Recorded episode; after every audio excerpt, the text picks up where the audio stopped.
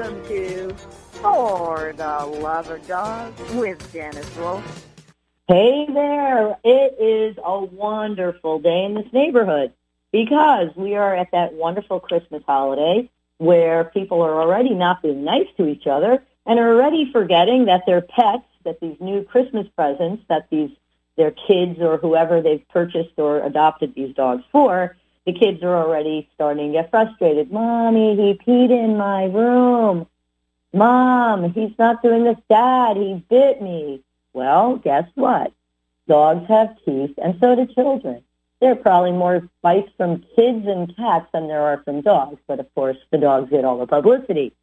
So today we're going to be combining for the love of dog with me and we're going to be combining with from Shelter Dog to Service Dog because what I'm going to be talking about today is relevant to everything. Now, when we start out and we say, oh, you know, we're kids, we want a puppy. Oh, daddy, please get us a puppy. Most of the time, as we all know, the burden falls on, well, if you have a nuclear family like we were all blessed, a lot of us were blessed to grow up with, and in, um, you have a mom and dad or whatever parents, two parents who love each other, and you have maybe a sibling or two, and you know you have 2.2 children, so I guess one of them is tiny uh, or a baby, and then you have your maybe your bunny or your you know fish tank, and then life is not complete until you have a dog. But what tends to happen is people don't realize, first of all, they lose interest. People lose interest in everything not just a puppy. But we have to realize that you can't just get a puppy, especially, or even a rescue dog, an older dog that's a couple years old, and expect the dog to understand from the moment you start out what you're supposed to be asking of him. Even if you have a, a, the best trained service dog in the world, like I have, okay, and we train them, even when that dog goes into a new place, Yes, the dog is housebroken, but guess what? If the dog goes to the door and whines at the door and you don't let him out, guess what he's going to have to do eventually, right? Got to relieve himself. So we have to look at it as, think about it as if it were a human. If you have, let's say, a 12-week-old puppy, or you have a 12-week-old child, okay, a human, or let's say the times seven, even though it doesn't really work that way unless you average it out when the dog is older. But let's just say for a moment that you have a 12 week puppy, which is a roughly three month old puppy, and let's multiply that times seven, even though it kind of doesn't work. And you say, okay, because it's really more like a one month old puppy is like, uh, a one week old puppy is like a one month old or a one month old is like a one year old. So you have to think about for every month that the puppy is is of age. So let's say a puppy who is four weeks old can't hold more than about one hour um, his urine. He can't. It's just not possible. It's like trying to, you know, trying to potty train a seven week old or or a three month old human child. It's just not going to happen because they're just not at that developmental stage yet where they can understand. So when you decide that you're going to let the puppy out at nine o'clock at night and again at eight o'clock or seven o'clock in the morning and you say, oh, he can go for 10 hours. Now, not that it is not possible for there to be an outlier of a, let's say, you know, an individual who can do a little more than that or even a lot more. The average is one hour that the dog can hold its urine um, for each one month of age. So a three-month-old puppy, probably the maximum he can hold is three or four hours. Now that doesn't mean that a puppy who's, let's say, three or four months old can't hold it all night, but it's the exception rather than the rule. So if the puppy comes to your house and nobody lets the puppy out, especially if it's whining. Mom, it's whining. Make it stop. I'm watching Nickelodeon or whatever you're watching. I'm watching Teletubbies. Okay, well, maybe watch something else. But you see what the problem is? once the dog is there, you're teaching him, and especially that first two weeks and then the first two months, that's when all the learning is taking place. That's when the dog learns how to get your attention. That's when the dog learns that, oh, look, if I whine and bark and cry, people come over and give me food and pick me up and pet me. I will keep whining and crying and getting food and getting picked up. But you have to really, for that first two weeks and then the first two months especially, but continuing afterwards, what you have to do is make sure that you're consistent, that what you're asking the puppy to do, first of all, is viable and is possible because if the puppy is two months old and you get them, you know, some people, some, you know, quote unquote breeders or backyard puppy mill, you know, people like that who are breeding garbage, what they will do is they will say, oh yeah, he's all, yeah, he's all housebroken. They can't be housebroken at six weeks or eight weeks old. They can't be housebroken at 12 weeks. They can get the concept, but if you or your family members don't go and either get the dog to the pee pad or get the dog to the yard or get it out walking. And even if you live in an elevator building and you've got to walk down a long hallway, that puppy is, when he's saying, I got to go, I got to go. Think about, you know, the little boy in the, uh, there's a TV commercial that I just love, and the little boy has a belt on, and he's trying to open his belt, and he goes, Mom, we're going to have a situation because he knows he has to go to the bathroom and he can't hold it anymore and he can't get his pants off. So, you know, it, and and that's like a human. So if the dog, it's the puppy or dog is whining, and he's going, I gotta go out, I gotta go out, and you're like, oh, I'm in the shower, I'll let him out in 15 minutes. Please don't yell and scream and punish the puppy or dog because he was telling you, I have to go now. I don't have to go in 15 minutes. I have to go now. And they can't typically hold it in. So, especially at that young age. So, what we have to start doing is being better rule givers, being better teachers, being more consistent. And, you know, when you get a dog or a puppy, you are going to commit a couple of months of your life to get ready for it. It's like having a baby, except that goes for 21 years or forever. So what we want you to start doing, and what I want you to start doing, is when you do make that commitment finally to get that puppy or get that dog, is first thing is when you come home with that new puppy or dog, unless the unless you're in like New York City or something, or in a, in a city where there are a lot of dogs and there's a lot of germs, because obviously puppies don't have immunities until they get their eight week shots. So I always vaccinate my females um, well before, like two to three months prior, so that their immune system has had at least two weeks to kick in to get their vaccinations that will start creating antibodies for the whatever the vaccination was for. And remember what a vaccination is. A vaccination prevents you from getting whatever disease you're being vaccinated against. There are some that are called vaccinations or vaccines that really aren't, that they might reduce it a little. But, you know, it to me, when you're getting a puppy a vaccination and you're getting him, let's say, especially parvo, um, there's been a lot of parvo outbreaks um, all over Ohio, a lot of other areas, just enormous outbreaks of parvo. And when you take a, an eight-week-old puppy out who just had his shots at eight weeks, remember the vaccination, a true vaccination, will destroy the immunity that was given by the mother.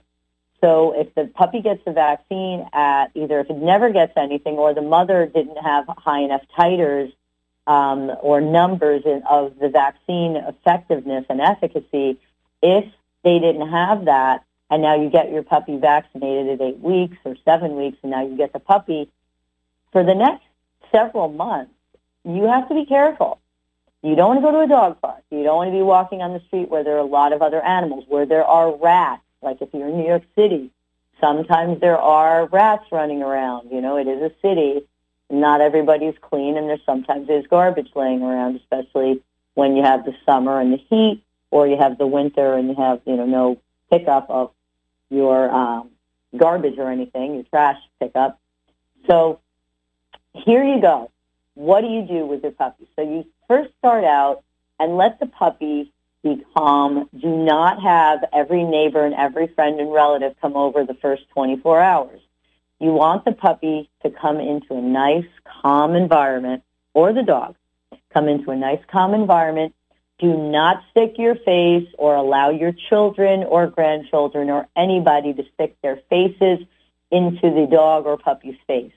That is how people get bitten because even though you're excited about the puppy, the doodle thing that you bought, that you spent four thousand or five thousand dollars, and you've had a picture of, oh, look how cute it is, and they are. They're I'm not into fluffy furry dogs, but they're very cute. They're adorable. Um, yeah, I would just have a stuffed animal because I don't want all the hair and the grooming because that drives. Oh my gosh, it's so expensive for all the grooming and everything. But you know, you have this adorable little bundle, you know, who's just the cutest little thing in the whole world to you. And you start sticking your face in the puppy's face. Well, this puppy doesn't know you from Adam. This puppy does not know who you are. This puppy does not know that you've been waiting for it for, you know, six weeks and that you've been looking at his picture every day. This puppy doesn't know who you are. And you set them up for failure when you start doing things like you know, picking them up, letting children pick them up right away, not a good idea. A young puppy, especially one from like a backyard breeder or a pet store puppy mill thing, is going to be a squirmy little puppy. Now you'll get the outliers again that there will be one or two or some that will not be squirmy little monsters. But puppies have razor blade teeth and that's because if they were in nature, they'd be in a hole and mama and daddy dog, especially mama dog, would go out and get food and come back. And if an animal like, you know, a raccoon or a, you know, a, a possum or, you know, a cat or anything tried to, you know, stick its nose into the hole where the, you know, the, the animals, the puppies are, are underneath or behind, those puppies can grab on with those little razor teeth and whatever it is can probably let them go and run off. So those puppy teeth do have a purpose early on, and that's more when the puppy is not mobile, cannot get away from danger, um, and that's why they have those sharp little teeth. But if a puppy hasn't been taught right, even if they have, but like my puppies, so I have um, two of the most gorgeous little Ridgeback puppies you've ever seen in your life. The one who's going to be best in show dog, no question. He's gorgeous first time, I mean, I've been since they were born, before their uh, eyes were even opened at two weeks. Well, actually, his opened at eight and a half days, which is the earliest I've ever seen. But, you know, I've been sticking my face in his face to train him and teach him that if you see a face in front of you, you never bite it. Well, I was playing with him and I got him amped up and I picked him up and I went to give him a kiss and he did a puppy nip at me and he caught my lip. It wasn't bad. It was just a little scrape, but it reminded me that I created that situation. Here's this beautiful, magnificent, well-bred, future best in show dog. And how can I get mad at him when I did a dumb thing? And this is me. This is, you know, everybody, you know, no matter like the, the cobbler or the shoemaker has still, you know, has holes in his shoes and his children have holes in their shoes, right? The old adage. So the puppy realized, and I didn't hurt him or yell at him or anything like some people would really reprimand them very, very harshly. He just was acting like a puppy. He was maybe, you know, eight weeks old. So when I picked him up and I was playing with him and I got him all amped up, he was playing with me like he would play with his brother. Now, how do puppies play? They muzzle each other. They nip and chew on each other's faces. And if the one puppy hurts the other, they cry, and sometimes the one puppy, if it's a good puppy, will back off. And if it's a poorly bred or very unstable puppy or dog, it may bite and run. It may bite and hold. I've seen everything. Believe me, I've been doing this a ridiculously long time, decades and decades, and I've seen everything. So what do I do when that puppy and his little razor teeth nips me? He wasn't being mean. He wasn't trying to hurt me. he was playing with me like he was playing with his little brother. So you have to think about these things and you have to teach your children and grandkids and neighbor kids and everybody. And listen, some of you adults are worse than the children that you have to teach them. You don't stick your face in the dog's face for many months, at least two or three months, at least. And children should be taught not to stick their faces near dogs' faces. We've seen children who have a lot of times the doodles, a lot of times a real dominant breed that really does not belong in a home with little kids or kids at all. And the kids get their face ripped off. And what happens? You euthanize the dog. Why do they euthanize the dog? Because the parents weren't watching and they didn't tell their kids, don't pick the puppy up and smash him in the face and stick your face in his face. Or, you know, like I've seen kids that'll stick a dog treat in their mouth. And, the, and even if the puppy is being a good puppy or the dog's being a good dog, the dog goes to take the treat, kid pulls away, dog bites kid's lip off. And it wasn't the dog's fault. It was the parents for not supervising and teaching. So if your children, because this, in about a month or two, I'm going to be full up again. This always happens. It wanes after, right after New Year's, right at this time of year. And then about February, everything goes nuts because everybody who's had these little puppies, they got them at eight weeks, um, or got a dog, and now you, they start getting comfortable, you know, within a month or two, and that two month honeymoon period, and now the puppies are taking over, and now they've got real bad separation anxiety. They're whining, they're howling, they are being such obnoxious little things. And guess whose fault that is? Again, it is not your dog's fault. It is the fault of the parents and the family members who do not set rules and boundaries for the children and also do not set rules and boundaries for, you know, even for adults. so you have to make sure that you're setting clear rules and boundaries for your dog, for your puppy, so that this way, if they make a mistake, you can always just give them a little touch with your fingertips, like a little, almost like a little poke with your fingertips. You can also have your kids, especially if they're young and they don't, you don't want them really poking a dog or a puppy. You can always tell the kids, well, if he jumps on you, stand up and walk toward him. I've heard more people misinformed by, I guess, local obedience trainers or people who call themselves behaviorists but really aren't and I've heard this over and over and over again. If the dog or puppy jumps up, what are you supposed to do? Oh, you back away or you turn, you turn around and show the dog your back. No, because somewhere there are some dogs that are laughing hysterically and saying, you know, these humans aren't as dumb as you think. I know the command that makes them turn around. You want to see? And dog one tells dog two, watch this. Now, here, see, go on your back legs like you're going to jump. You don't even have to jump. Just pretend you're going to jump. And that's the human's command to get them to turn around. Isn't that cool? Every human does it. Well, almost every human does it. So what are we trying to do here? Are we trying to be reactive or proactive? Let's not be reactive you should be able to figure out at some point, and it might take you a little time, and that's okay, especially if you're first-time dog owners. Make sure you reach out to us. You know, definitely make sure you reach out to us because we will help you, and we will, you know, guide you and, and make sure that you're doing okay. You can call us at eight five five four four nine nine two eight eight. Again, that's eight five five four four nine four four nine. Um, I'm I'm doing great here. Um, it, it's one eight hundred high wall or eight five five high wall, um, and the, if you can call and you have a problem or if you want to email us, you can do that, and we will be happy to help you free of charge on the phone. If we do have to send one of our people out, yes, you'll pay for that, but at least you'll you'll have somebody who's an expert and who isn't just you know, somebody who's trying to take a bag of treats, dog treats or cookies and make it an aggressive dog or a, or a puppy you know, sit and say, oh yeah, you just make him sit. So instead of ripping your child's face off when he's standing, he'll rip your child's face off when he's sitting.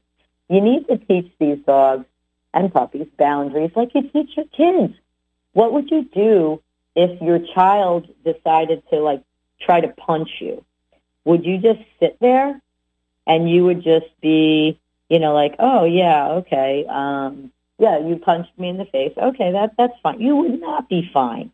So you just have to do something, anything that you can to make sure that you're going to have a really smart, well uh, educated, not well trained, but well educated, um, you know, dog who's going to be a joy versus having, you know, a petulant toddler who, you know, you might have, uh, you know, a little bit of time with. You're going to spend a little more time and you're going to enjoy your time with your dogs. You are going to enjoy your time with your pup a lot more when you put time into it. And one of the other things when you get a new dog or puppy, try to do that when you're not going to be going away on vacation for two weeks.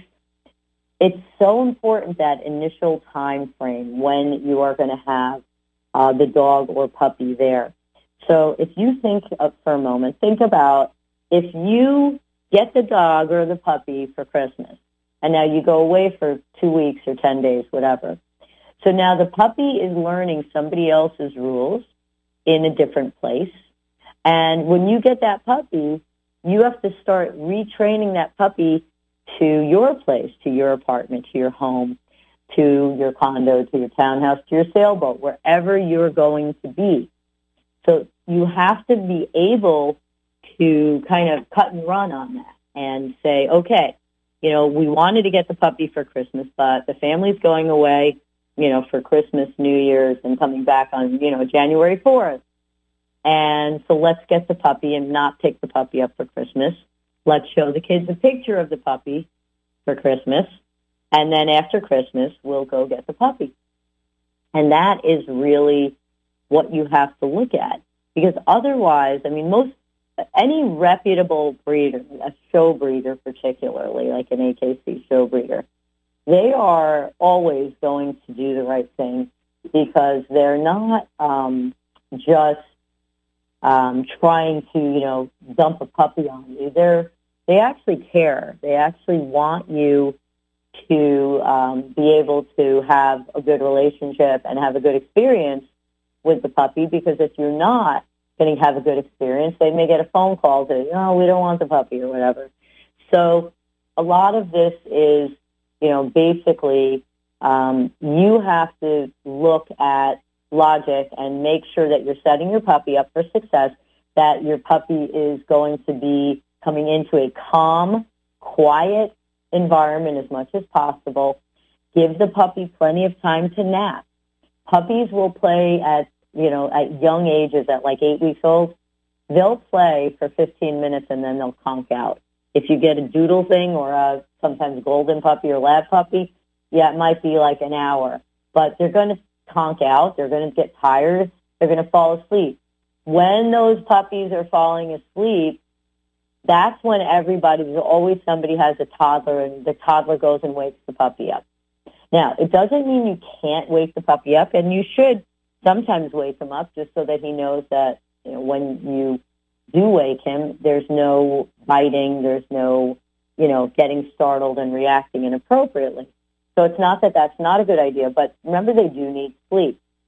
And the other thing is don't use your crate or your pen as a timeout area.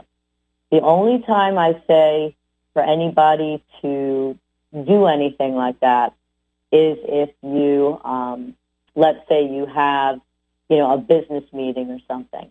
So if you do have a meeting, for instance, and you know your meeting is at 3 p.m., so take the puppy out at, you know, 2 o'clock and get him tired out, play with him and, you know, take him for a little walk and all those things that you need to do. And then when you come back 15 minutes, 20 minutes before your meeting, that puppy's going to conk out probably for an hour or two.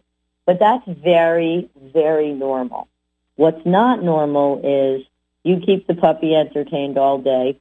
The kids come home, and then once the kids come home and start playing with the puppy for five minutes and then go eat their snack and go either do their homework or start calling on the cell phone with every friend they have at six or seven years of age. And then now the puppy starts getting ready and like, ooh, I needed my, my 15 minutes or half hour of play, but he didn't get it. So now what happens? The puppy is up and interacting with you and, or your family. And the puppy is going to be considered to be out of control because you guys decided, oh, I'm going to stop. And meanwhile, the puppy is amped up. You they can't just stop. It's like try to get, you know, a toddler, um, you know, at, at, you know, 8 a.m. or whatever, try to get a toddler to stop to take a nap when they just get up. They're not going to be able to. So the other part of this is when you get a dog or puppy, whether you're going to be training be a service dog, whether you're going to train it for a therapy dog, whether you're just praying it doesn't bite somebody and get you in a lawsuit, regardless, you have to do the same set of things. So first thing is you're going to start walking the puppy or guiding the puppy around your house and your home first inside.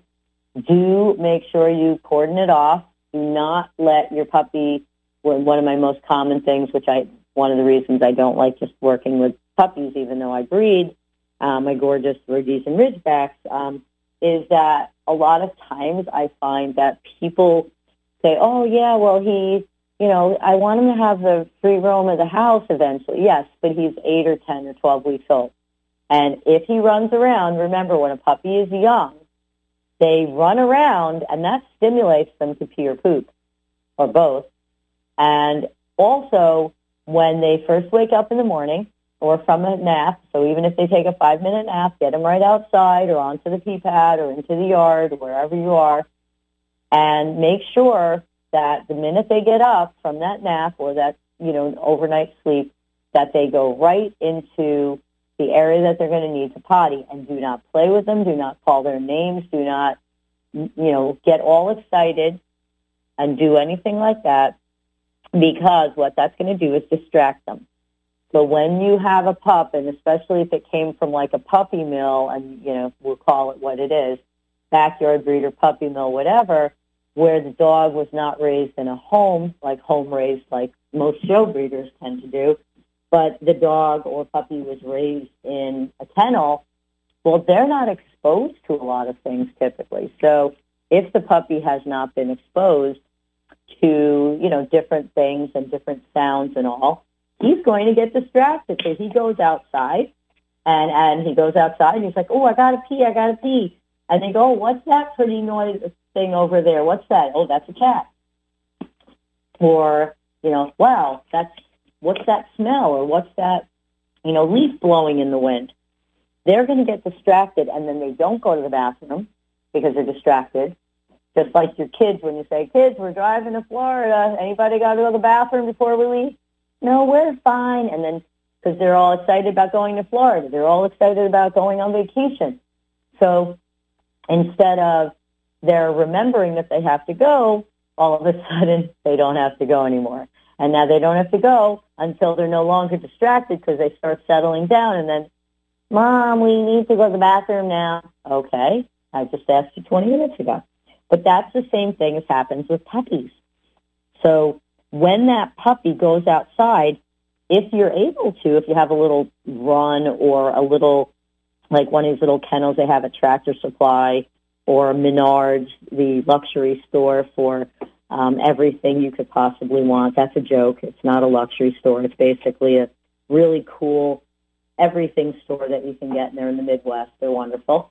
Um, we get all our kennels, our buildings, our kennel panels. We get almost all of our stuff from them. Well, anyway, you can go in there and you can get one of these either five by ten.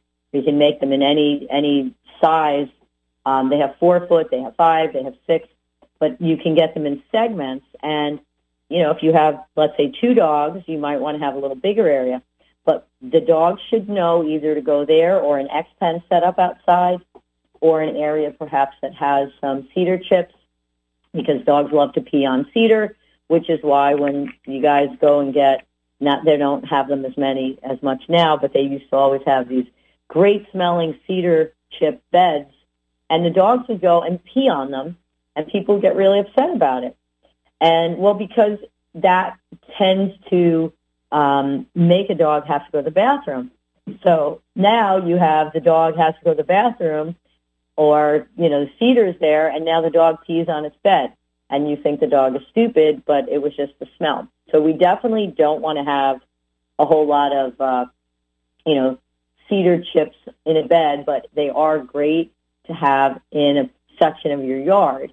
Now, remember when puppies are little, they're going to be putting everything in their mouth, just like babies do. So, you know, that's going to happen, all right? So when you have your X-Pen or your pee pads or your area of the yard or your little kennel area, whatever you have for the dog, you're going to put the dog in there and it should be covered if possible so that, especially if you have a young puppy or a small breed, um, and you have hawks around or eagles or anything, or even bears, do not leave them outside alone, but you can be watching them. But don't be telling them, oh, go potty, go potty a million times because every time the dog goes, I got to go to the bathroom and, oh, Fluffy, go potty. Well, hi, I'm Fluffy. You want me to go potty? Oh, what does that mean? So you're distracting them. So the whole purpose is they come, and, and it's easiest in, at night and then in the morning, when they have to go potty, you take them out. Don't talk to them. Don't. You can say, you know, go potty one time, but really just let them go. Let them pee or poop on their own. And once they go to the bathroom, then you say good potty or good take a break or good, you know, out or good whatever you want to use, whatever word you want to use. And in that way, they start to associate that, oh, when I'm peeing, you tell me go potty, good potty. Don't say good boy or good girl, because what does that mean, good boy, good girl? Good, go potty, good, good potty, good potty. So now the animal starts associating the word potty with actually going to the bathroom. And then when you do take the dog out during the day, and maybe it doesn't have to go as much, and you say go potty, the dog goes, oh, wait a minute. I know what you want. Clarity, clarity, clarity. Make sure that these puppies and dogs are taught properly how to live in your home.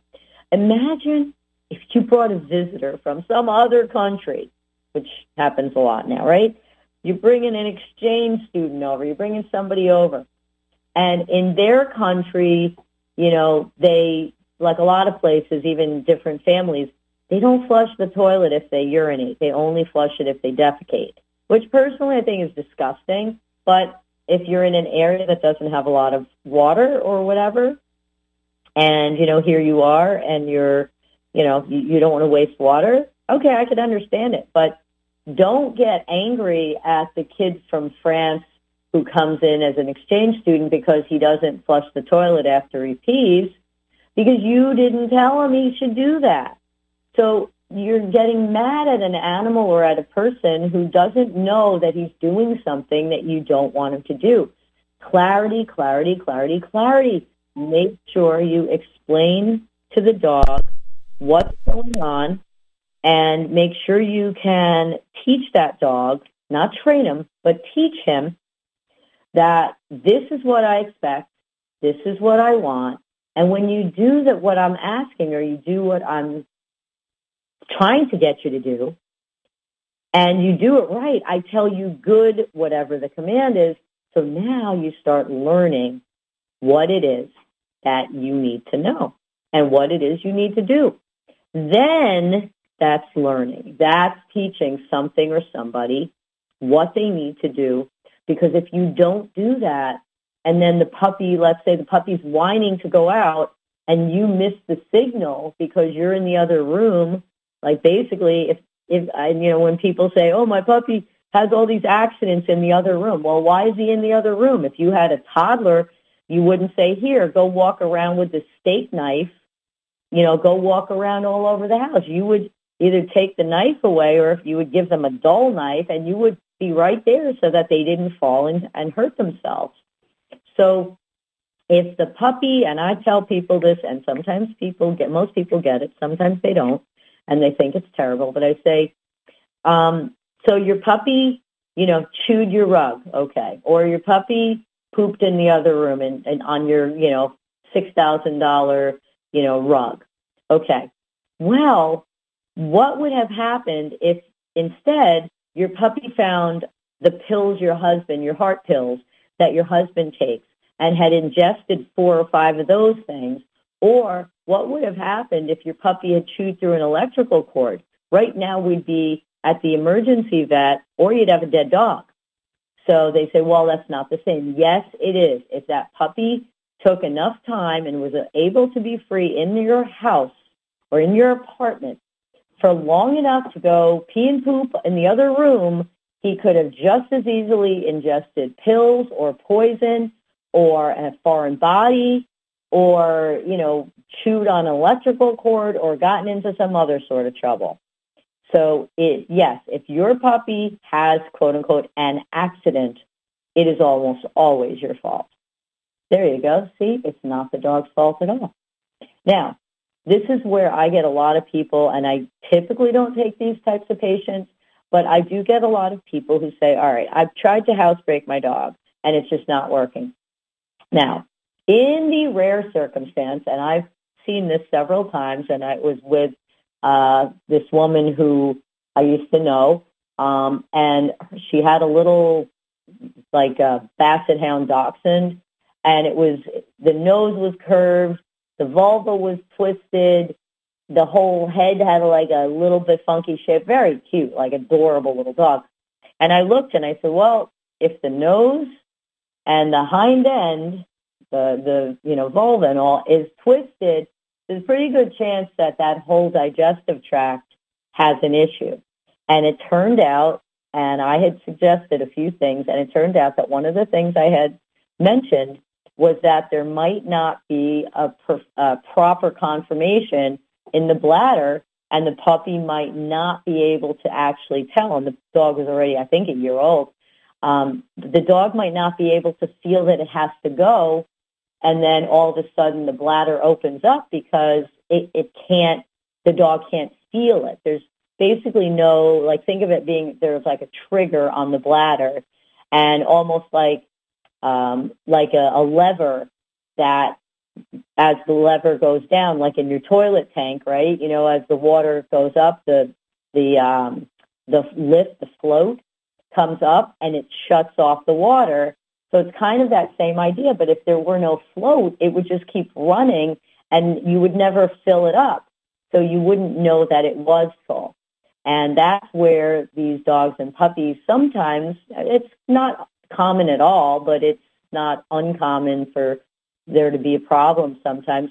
The, another thing that can be a problem when puppies won't housebreak, and this is huge, is a lot of times they're either their bladder tone is not good, so your veterinarian might put them on something called Proin, uh, which is like basically um, hormone, but a very safe one that kind of strengthens the bladder and the you know urinary tract and that's a very, you know, it, people get scared of it, but there are also some natural supplements. I know Vets Best makes some, Nature's Pharmacy makes some good ones. There are a couple of other companies that also make excellent, excellent products.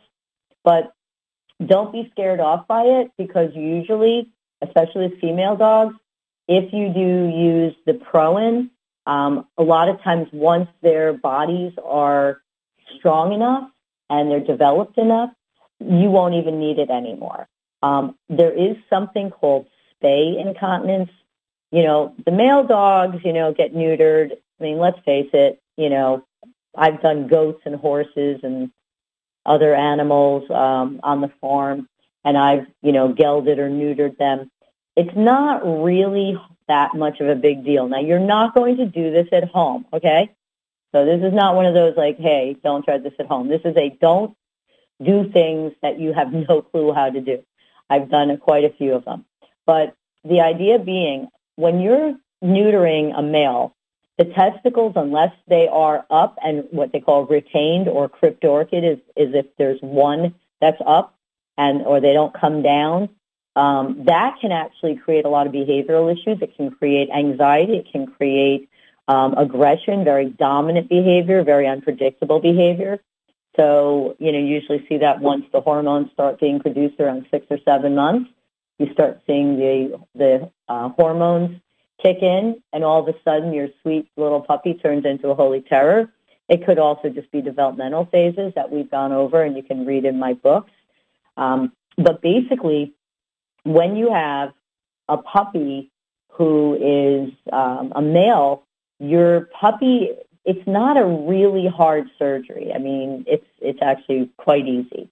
Not that you're going to do it, but your vet. To your vet, it's a nothing. You could take a first year vet student and they could probably do it uh, without a problem.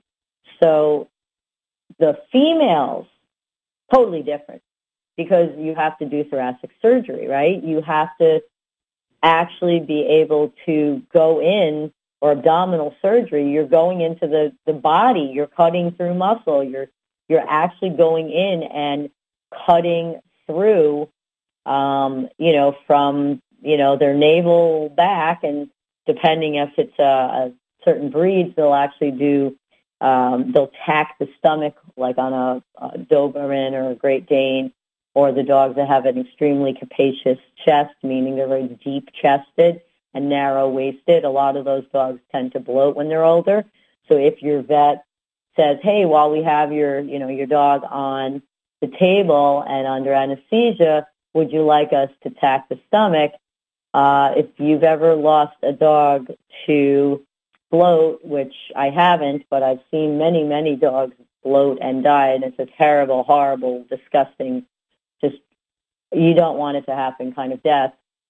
Um, the dog uh, might be better off having the uh, tacking of the stomach, tacking it up to the abdominal wall. And listen, you know, there's there's a lot worse things to do than that. Um, but if it's a female, they have to go into the abdomen anyway. So they're they're doing surgery and they're going to be in there anyway. So that is a super invasive process and, and a procedure because they're ha- they're actually going in. And I've seen uh, there was one dog I remember that almost died, literally almost died, bled out um, because it had uh, some kind of clotting issue, and uh, nobody knew it. Um, and so you know you have to be very, very careful with all those kind of a thing. And um, you know, I want to make sure everybody understands that because this is a it for a female. It is definitely a um, much more complicated and significant procedure. It's still safe. Make sure you trust your vet. Your vet does tons of these surgeries, and you'll be just fine. But even for the recovery, for a, a male who's neutered, um, there's not a lot of stuff. You just don't want them basically licking the wound. But they're typically, unless it's a retained testicle, they're not. The vet isn't going to go up into the abdomen. So it's literally just what was hanging in the sac. And you want to make sure that the dog or animal is not going to be licking or disturbing it. Um, the vet might give him a little bit of antibiotic, might give him a little convenia, which is uh, an antibiotic that lasts about two weeks in the system, kind of time release. But the key again is to make sure that you are teaching the dog that you're doing the right follow up. Um, and don't, please don't neuter or spay your dogs when they're, you know, four to six months old. Um, the best time to do it, unless you have a significant behavioral issue, is about a year. Uh, usually after the females have their first heat cycle, and that will not cause additional breast cancer or any other cancers. Um, the one cycle is what now they're finally following what I've been saying for years. Why are you neutering animals? And you were getting a ton of uh, females and males, but especially females, who were having spay incontinence and who are on Proin the rest of their lives. So unless you own a lot of stock in companies that manufacture pro, and you probably don't want to spay your four, five, six month old female. Because remember, in nature, those hormones are there for a reason. You know, think about it, a baby. If that baby didn't have estrogen or testosterone or androgen or anything in it, the baby would never develop primary and secondary sex traits. It would never develop breasts. It would never develop, you know, other body parts or maybe hair on its body, um, like, you know, a lot of guys um, have, where they're like looking like a bear, uh, like my friend uh, Peter, who looks like a bear, um, literally. and so the hormones that are in your dog's body are also responsible for bones, muscles, for ligaments and tendons. For the muscles include heart, include your organs, you know, lungs, your brain, your muscle fibers, your kidneys, your liver, your spleen, you know, these are all developing. And the problem is that if you do not have the t- testosterone or estrogen or progesterone, but it's typically testosterone and estrogen, if you don't have that in the dog system, the dog is not going to be growing at the right rate. We always said, and there's a lot of other things, but we always said with horses, I bred horses, New York uh, racing thoroughbreds, and I also breed Rhodesian Ridgebacks. I bred rabbits when I was a young kid. I was in 4-H, had the number one rabbit, winningest rabbit in the country. Um, very cool stuff, and I love animals. I've always loved animals. I tolerate people, but I love animals, and most of you who are listening will will pretty much agree with that. So what I used to do is try to explain to people that, it, like the Vienna Boys Choir, right? You neuter or you spay too young, that primary and secondary sex characteristics do not develop. So that's where you get dogs with spay incontinence very often. That's also where you get issues that, like, let's say with a horse, if you geld them pretty young, meaning you're neutering them pretty young, under a year, they're going to tend to grow tall and lanky. If you keep them as a stallion, they will tend to be maybe not quite as tall, or maybe they'll be the same height, but they're going to be very muscular. So you think about, you know, a bodybuilder, and what do people do when they want to build muscle? They take testosterone, right? You know, they take stuff, they take steroids, they take whatever it is that they're taking, all kinds of things. So they take the steroids and that makes everything grow faster. Well, the steroids are over the top, but you also don't want to take out the growth hormones that are responsible for proper muscle, bone, organ systems, and, you know, everything, height, width of, you know, bone structure, that's all controlled, at least in part, by all of the um, hormones that are in your body. So it's the same thing as if you didn't, you know, somebody's starving, right? You see sometimes the kids in, you know, some of the th- really third world countries, you know, they're seven years old and they're the size of a three year old, um, you know, in, in the U.S. or, or in another developed country. And they're, they're tiny and they're weak and their bellies are out, right? Their bellies are all distended. Why are their bellies distended? Did they just go to Denny's for the breakfast buffet? No, they're distended because these poor kids, their bellies are filled with air and they're filled with, with bloat. And these kids are just miserable and skinny. And if you look at them, they, and you look at some countries, especially in Africa, where there's a lot of poverty, these kids, it's not just that they're skinny, their bones are skinny. There's nothing to them. These poor children don't have food and nourishment.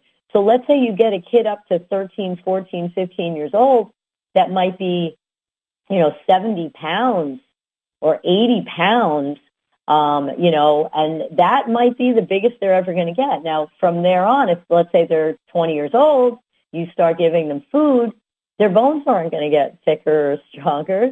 Their organs aren't going to get healthier. They, they may overall be a bit healthier, but they're not going to be able to get that growth in there uh, the same way that you would have the growth of, you know, if it had happened normally and according to plan. So, you know, that has to do with food. It also has to do with hormones.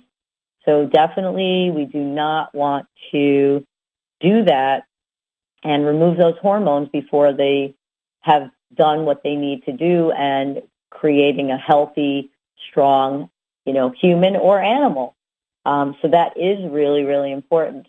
The last thing I really want to go into tonight, um, because we are going into New Year's Eve, and what do people always feel the need to do to terrify so many dogs and animals and make animals run off? Well, fireworks. We know that it's going to happen. If it's a young puppy and it's noise sensitive, you're going to have a long night.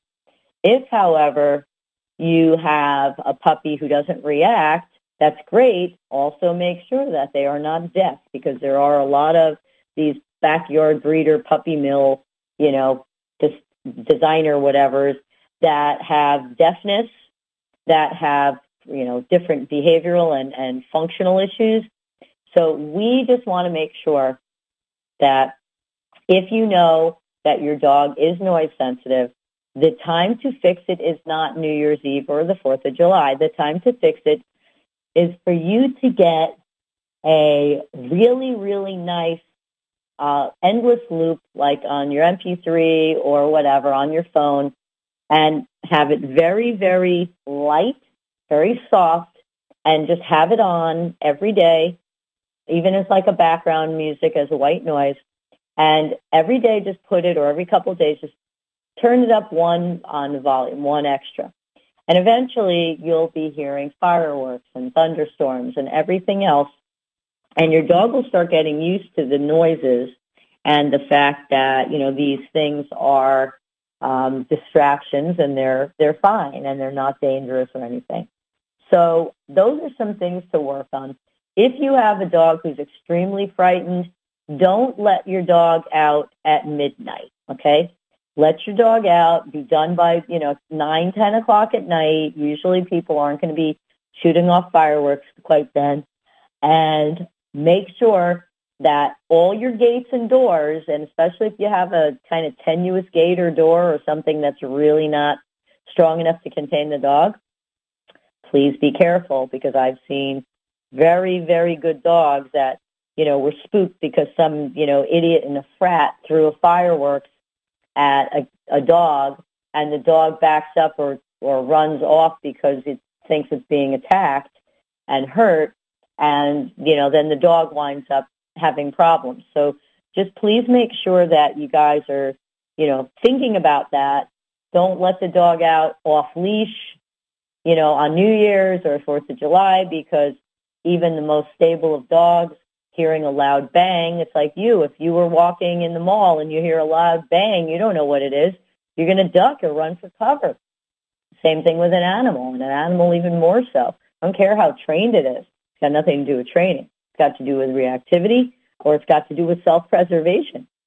So I can't even believe that it is time for us to stop, and I didn't even take a break today. I'm grateful, so, so grateful to so many people to the most amazing friends, to all the people who are good people, all the people who help others, all the people seeking truth and not manufacturing lies, all the people who are out there with special needs kids or kids with cancer or other illnesses or conditions, people who are unfortunately going to be saying goodbye and this will be the last year that they're spending with a particular loved one. And they're just a lot of things going on these days. And it's a very difficult and very trying time, I think, in our history, not necessarily our best moments at all by, by far. But I do hope and pray and wish each and every one of you who is, has a good heart, who is not looking to sensationalize uh, things that are not even true, who are trying to hurt other people, those people I really have nothing to say to. The people who I'm directing this to are the people who are unknown, the people who give and give and give, the people who do and do and do, the people who silently wait at home, trying to help their child, trying to help their loved one, their elderly parent or, or friend. Those are the people who are the silent heroes. And those are the people who I wish each and every one of you to have everything in this world good and for your lives to be made simple. And I've been given so much good in my life, regardless of health issues and, and losing people and animals. It doesn't matter. We're here. Please love each other. Please think about it. Don't just assume you're a good person. Be a better person. No matter how much you think you gave, no matter how much you think you do, you're probably doing very little compared to most of other people or certainly people that I'm close with. But I just want everybody to help somebody, to be kind to somebody, smile. Don't be cruel. Don't give the finger to somebody on the highway when you cut them off and almost kill them. Be nice. Just be nice and be good. Be good. Well, we're going to have to let everybody go. I wish everybody who is good all the best, and those who are not, may the chips fall where they may. Have a wonderful, happy, healthy holiday season, a beautiful, blessed new year. Love you all. Thank you for your loyalty. Thank you for reaching out. And I'm most grateful tonight. Besides everything else, I am so grateful for Don, who puts up with my show and tells me how wonderful, uh, you know, everything is going and how all the good things in the world that we're all doing are helping people. So love you all. Have a healthy, happy new year. God bless.